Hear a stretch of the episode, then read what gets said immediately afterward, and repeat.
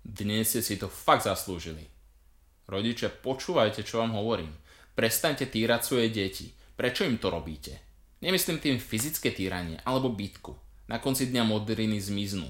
Ale čo psychické týranie? Vám to robí radosť? Myslíte na to, že 7 z 10 ľudí, ktorí ku mne prídu s problémom, objavia príčiny v detstve. Áno, môže za to rodič. Nie je to nutný otec, pretože mám veľa klientov, kde mama bol ten devastačný prvok. Nie otec. A môže byť jeden alebo druhý, alebo dvaja. Ako sa má dieťa naučiť byť sebavedomé, keď mu od malička niečo zakazujete? Prečo si nemôže obliec pos... zelené ponožky? A musí mať modré. Prečo od vás nedostane aspoň toľko porozumenia, že tričko, ponožky, nejaký kúsok oblečenia, ktoré si vyberie, je to správne? Prečo to musíme nalinkované? A čo vy? Áno, vy, čo zahriatnete dieťa, keď sa niečo snaží povedať. Keď ste si ho spravili, počúvajte ho. Na čo na ňo hulákate, že má byť ticho? Čo si má odniesť z tohto vášho správania, z takejto výchovy? Viete, čo ja vám to poviem? Odniesie si zajakávanie a vy ho, čo spravíte? Odsunete ho logopédovi, aby ste si s problémom dieťaťom poradili. A keď nie vy, tak on. Ale zajakávanie nie je rečová voda.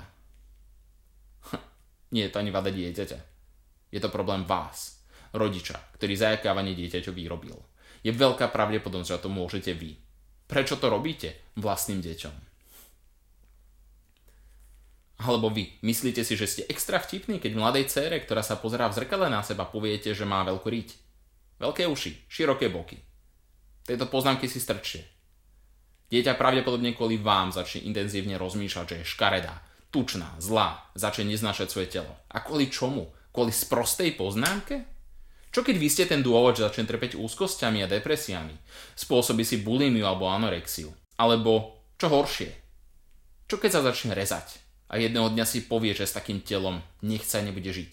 Nikto nebude mať rád. Kvôli čomu? Kvôli vašim sprostým poznámkam? To fakt? A rovnako to platí o vás ostatných. Čo svoje deti krmíte doslova s prostými rečami a vaše dieťa ich nasáva ako špongia. Neracionalizuje, neanalizuje. Hovoria to predsa rodičia. A tak to musí byť pravda. Alebo na čo ho beriete cez víkend do nákupného centra cez obed a následne neho si číte.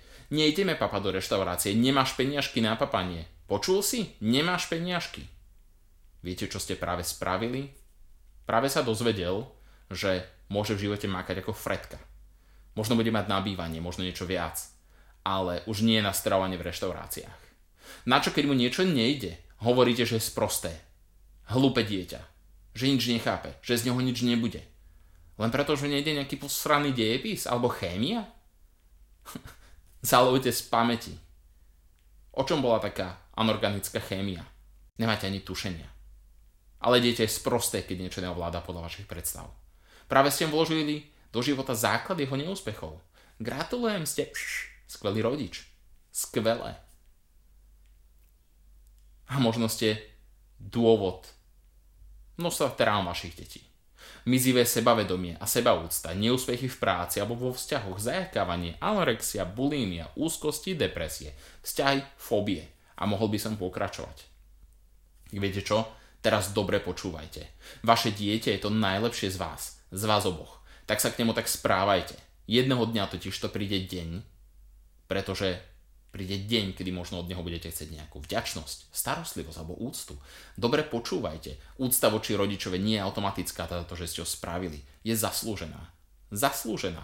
Na základe toho, ako ste dieťa vychovali, aké hodnoty ste mu dali. Zaslúžite si tú úctu? Gratulujem. Nezaslúžite? Tak sa začnite k deťom správať tak, aby ste si ju zaslúžili. Čo keď už je neskoro? Smola. Možno vám to vyjde inokedy, v inom živote.